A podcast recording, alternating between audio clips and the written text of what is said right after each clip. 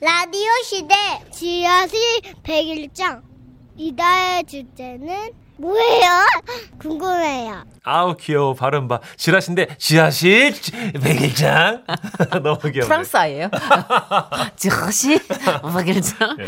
자, 귀여운 꼬마 아이들 이달의 주제요. 네. 8월 주제는 지난주에 안내해드린 대로 이사입니다. 이사. 네. 여러분의 백일장 사연.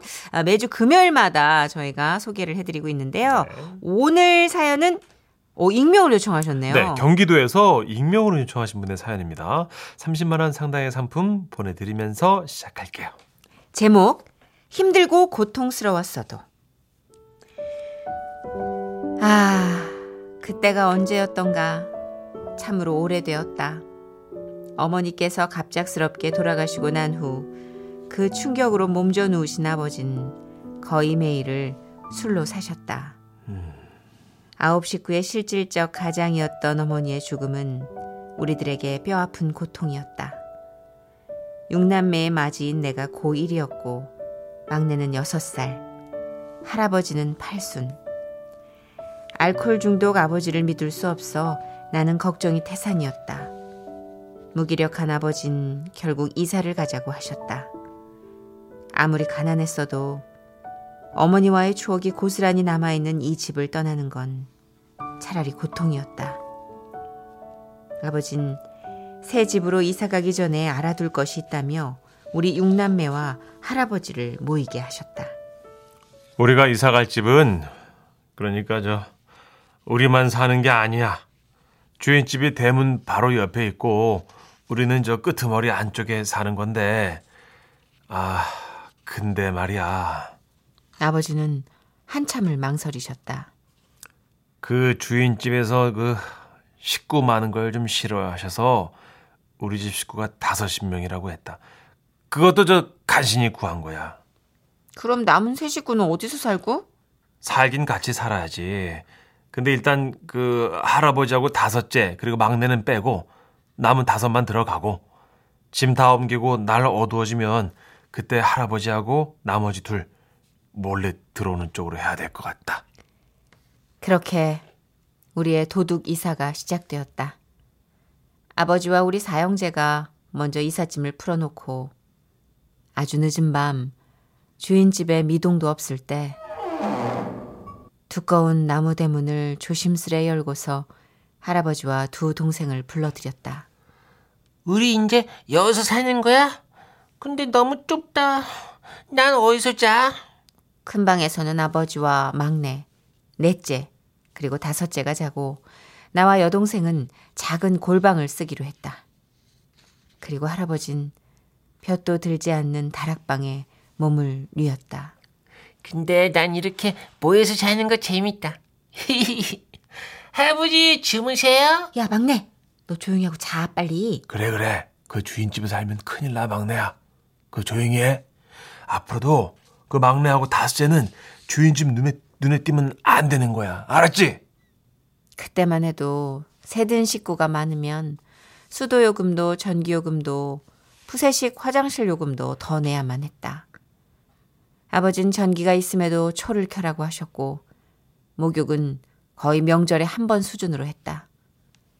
식구가 다섯이라 했으니 할아버지와 두 동생은 씻을 때도 대야에 물을 떠와야 했고 화장실에도 제대로 못 가 요강을 이용했다. 부엌이라 해봐야 한 사람이 들어가면 꽉 차던 그곳엔 연탄 아궁이가 두 개가 있었지만 우린 한쪽 불만 피워 사용했다. 먹는 거라곤 깡보리밥에 멀건 된장국이 반찬의 전부였건만 이상했다. 난 우리 집이 좋았다. 자, 이거 봐라. 아버지가 묘기 보여줄게. 보리밥을 먹었잖아. 어? 그러면 방구가 나오는 거야. 아, 아빠 밥 먹는데. 어, 어, 나도 방구 나올 것 같아. 오야 진짜? 아, 그래. 아빠도 다시 한번. 아빠 너무 웃겨. 진짜? 식구 많은 게 들킬까봐 마음대로 문도 못 열고 빨래줄에 빨래도 다 널지 못하고 방 안에서 말린 빨래가 눅눅하고 쾌쾌했지만 우린 그냥 다 함께 있어 좋았다. 근데 그러던 어느 겨울날 다락방에 누워 계시던 할아버지가 계속 기침을 하셨다. 그리고 급기야는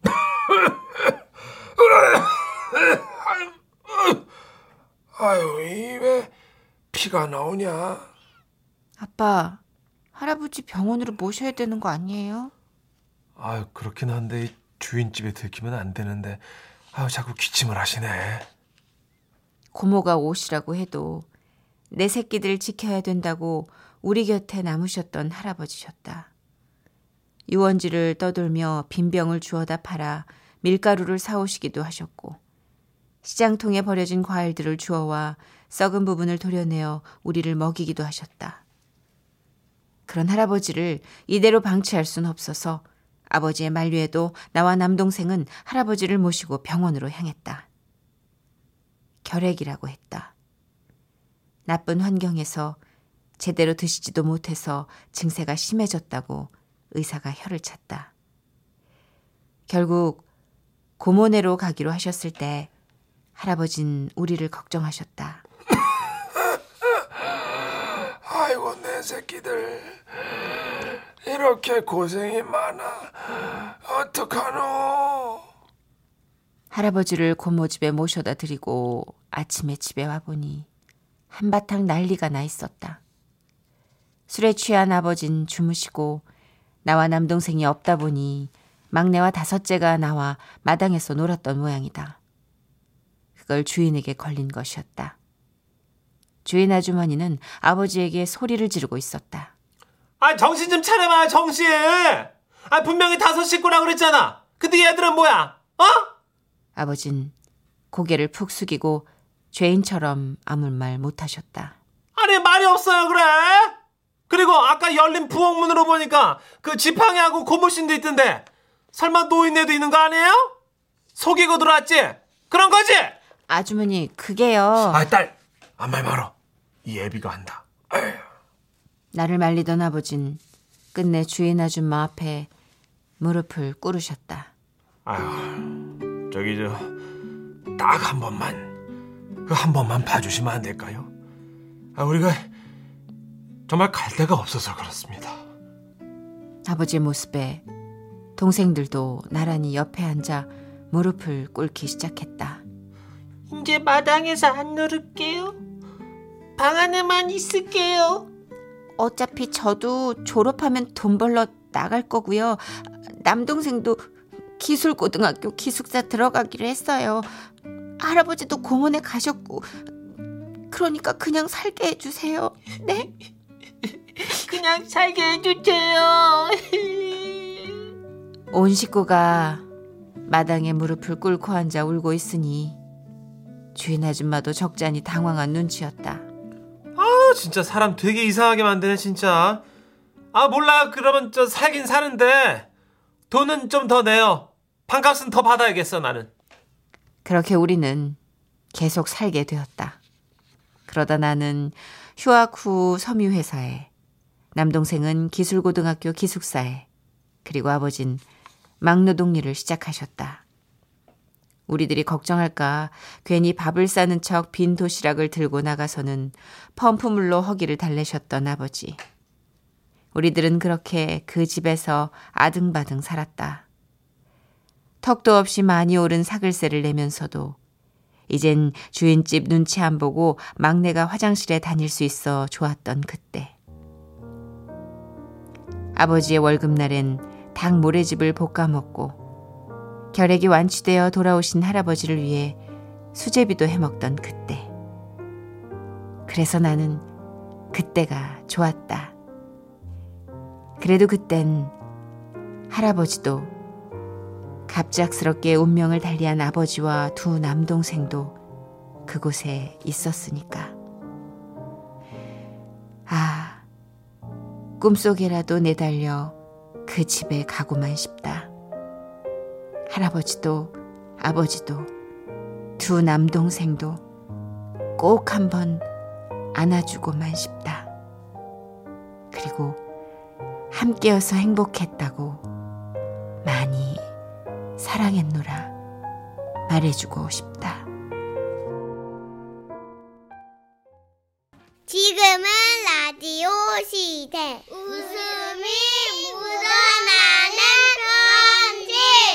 어디죠? 여기 있어요, 여기 있어. 제목 예. 라디오에 사연 보냈다가 오랜만에 사연을 쓰신다는 김상호님의 사연인데요.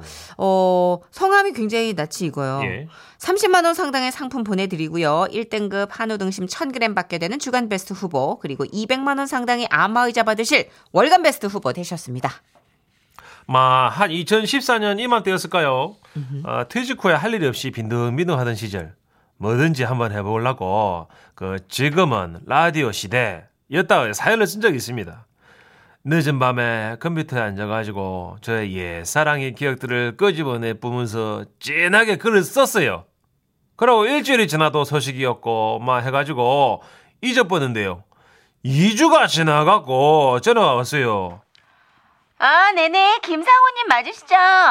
지금은 라디오 시대입니다. 저는 이상 작가고요. 네네네네. 보내주신 사연이 채택돼가지고 7월 4일 방송이 되거든요. 아, 맞습니까? 아, 감사하네요. 아, 네네네네. 저희가 더 감사하죠. 음, 주변에 얘기 많이 해주시고, 음, 다 같이 들어주세요. 네네. 감사합니다. 그렇게 막 사이좋게 서로 감사합니다를 연발해 보면서 막 전화를 끊었어요. 그러고 이제 뭐 제일 먼저 집사람한테 자랑을 했지요. 여보야, 내 방송국에서 전화하는데 내가 보낸 글이 내일 방송을 단단다. 진짜가? 아이고, 뭐, 이게 꿈이고 생시가. 맨날 집에서 컴퓨터만 붙들고 뭐 하나 했더만. 아이고, 해냈네, 여보. 해냈다. 아이고야. 우리 부부는 그렇게 서로를 끌어안고 막 감격의 눈물까지 흘렸, 흘렸습니다. 근데요, 다음날 일이 터진 기라 방송을 들은 아내가 저를 무섭게 노려보더라고요. 니와 이제 기어 들어오는데. 아이, 어? 지금까지 뭐 영순인가 정순인가 뭐그 여자하고 슬픔 마시고 들어오나. 이 뭔 소리고? 어, 내 방송 다 들었다. 아이, 고마 니 첫, 첫사랑 영순이하고 뭐 억수로 잘 나갔대.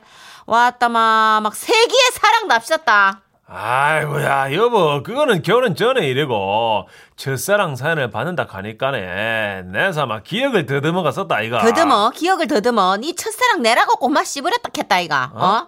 와, 영순이하고 살지, 고마. 어, 와. 와, 나를 만났노. 아, 몇십 년 지났는데 와 이제 와서 가는데 당신도 첫사랑 있다 아이가 어? 와 이리 화를 내노 내술 먹고 와가지고 쉬고 싶은데 닥쳐라, 꼬마. 내가 지금 화 안 나게 생겼나? 어이? 아이고야. 오늘 방송 한다고 해서 내가 우리 공장 아줌마들이랑 다 같이 들었는데. 그러면 어? 됐지 그 뭐, 아줌마들 앞에서 내가 정말. 내, 딴 여자. 재밌 아니, 진짜, 남보기가 내가 부끄러워가지고, 내 진짜, 아유, 내 팔자야, 진짜로, 고마. 아이고야. 사실 예 집사람이 그 스무 명쯤 되는 중소기업에 다니는데요. 그 공장에서 라디오를 크게 틀어놓고 일하는 줄은 몰랐거든요. 야 이거 막 한참을 싸우고 있는데 집사람 핸드폰으로 전화가 오는 게라. 저 여동생이었어요 고마. 갑자기 무슨 일인데, 얘? 일이 있어서 그런 거 아니고 예. 오디를 택배로 보냈는데 만 내일쯤 도착할 깁니다. 아, 그래요? 어. 예, 잘 먹을게, 얘. 아, 저 그리고요. 저기 올게요. 와, 얘. 어, 우리 오빠가 그 라디오 방송 탄다해서 들었는데 예. 그 오케이. 있잖아. 우리 오빠 그때 그 영선이하고 옛날에 아무 일도 없었어 예. 진짜입니다. 내 보장할게 예. 막 그렇게 서로 막 부모님한테 막 인사드리고 막 그런 사이 아닌기라. 에이? 오해할까 봐서 예. 그럼 전에만 끊습니다. 아니. 고마. 고마. 뚜뚜 막 여동생도 이 방송을 듣고 막 큰일 났다 싶었는지 막 오빠를 챙겨주려고 이제 전화했던 거죠. 그 전화를 받고 아내가 다시 저를 공격하는 기라 이게 참다 뿌려라, 고마. 어? 또 어디 어디 전화 돌렸는데? 뭐를, 어? 뭐를? 이실 찍고 털아, 지금. 아, 아, 저거, 한집더 있네. 그, 저, 서울 누나. 이런 미친 그, 야, 아, 고마 환장하겠네. 야, 고마, 또, 또, 또, 어디 연락했는데? 어? 아, 고마. 됐다. 전화기 내려놔봐라. 어? 내놔봐라고. 아, 제 전화기에는 이미 사람들의 축하 문자가 막 가득했습니다. 그 순간에 또 제 핸드폰으로 전화가 걸려온 게요. 저희 딸입니다. 여보세요. 어? 엄마가 맞노? 어? 엄마, 아빠가 라디오 사연 보낸 거 들었나? 들었다. 아, 장모님, 저도 같이 들었습니다. 아버님 사랑 얘기 너무 멋있으십니다. 아, 정말 뭐 존경합니다, 어머니. 엄마 근데 영순이라는 사람은 누구? 엄마도 아는 사람이가? 아, 보통 기뻤던 사이가 아니던데? 어? 어? 조용히 하라고. 어? 아니 엄마 그게 니는 뭐 엄마 염장 질렀고 이래 물색없이 전화했나? 어, 와 그러는데 엄마 또 어차피 40년도 더 된 얘기던데 뭐 그 지라시에서 선물도 큰 거 받았다 이가. 뭐 선물? 응. 뭐라 뭐라 하는데 난뭐 열받아가지고 못 들었는데 뭐 선물 뭔데? 모르나? 백화점 상품권. 어머 그랬니? 어, 어머 저, 금액은 얼마? 선물 이야기에 아내가 화가 좀에 누그러지더라고요. 그 돈을 고스란히 다 주기로 합의를 봤어요. 저녁에 축하한다고 집으로 이제 친구들을 불렀는데 그 타이밍에 또 도착을 했더라고요. 아 그만 미치겠다 참말로 누군데? 어이? 누구한테 또 자랑질을 했는데? 아 그냥 있잖아 그 고등학교 상고의 친구들 그 몇 명한테만 자랑했다. 왼수가 없다 왼수가 그 참말로 못 자겠노 뭐 돌아가라 카까 내가 아이고 좀 참말로 좀 일단 좀 들어오라고 할게 속 좀. 터져네 속내 창피하고로 진짜 아, 장수 씨 축하드려요. 아, 화제의 물이네요. 아, 사랑의 주인공 영수 씨 맞으시죠? 예? 제가 그 그게 야, 마 아니다 임마 뭐 하는 기고 아니라고. 아, 축하드려요. 전국적인 방송을 다 타고 아, 우리 영수 씨. 아, 예, 영순, 예, 예, 저 영순 씨예요, 예.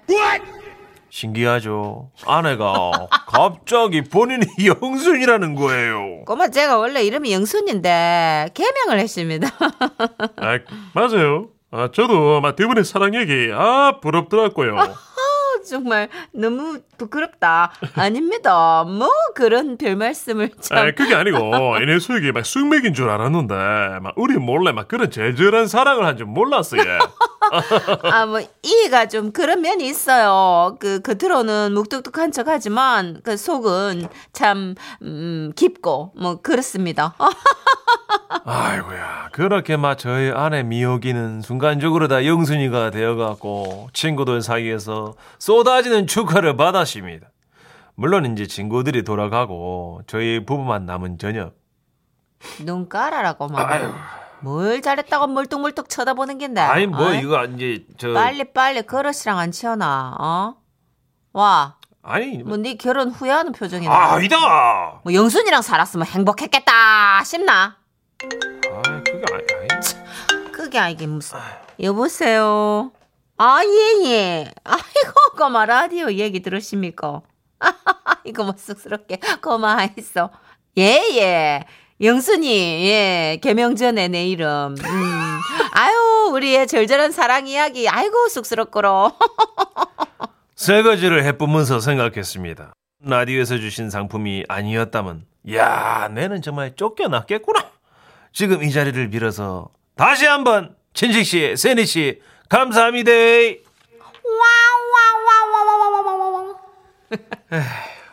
잠깐 2014년이면 저희 하기 전이죠? 그럴걸요. 네, 2014년이면 저희가 지금 한 4년, 5년 좀안 네. 됐으니까. 아유, 아. 너무 웃긴다 근데. 아니 이게 영순이가 된 거예요? 그렇죠. 영순이는 이제 더 이상 뭐- 아니라고 하기도 창피하잖아요. 어, 그렇죠. 어. 여기서 이제 어, 상품 탔는데 성질 내면은 한 박자 넣는 거고 그렇지. 그냥 영순이가 되자. 어머님 애들이 봤죠. 아, 개명 전이에요. 예, 제가 영순이. 어, 맞아요. 촌스러웠어. 제가 개명했습니다. 아주 유연하게 넘기시는데. 야, 그러니까요. 백화점 상품권의 위력인가요? 예. 재밌네요. 어, 어, 이렇게 재밌네요, 후기가. 또 살아 있으니까. 아, 우리 김상무 아버님 네. 너무 재밌어요. 다음에 또 써주세요. 어, 저희가 또 선물 드리니까 네. 요걸로 또 한 에피소드 기대해 봅니다. 예. 광고 듣고 올게요.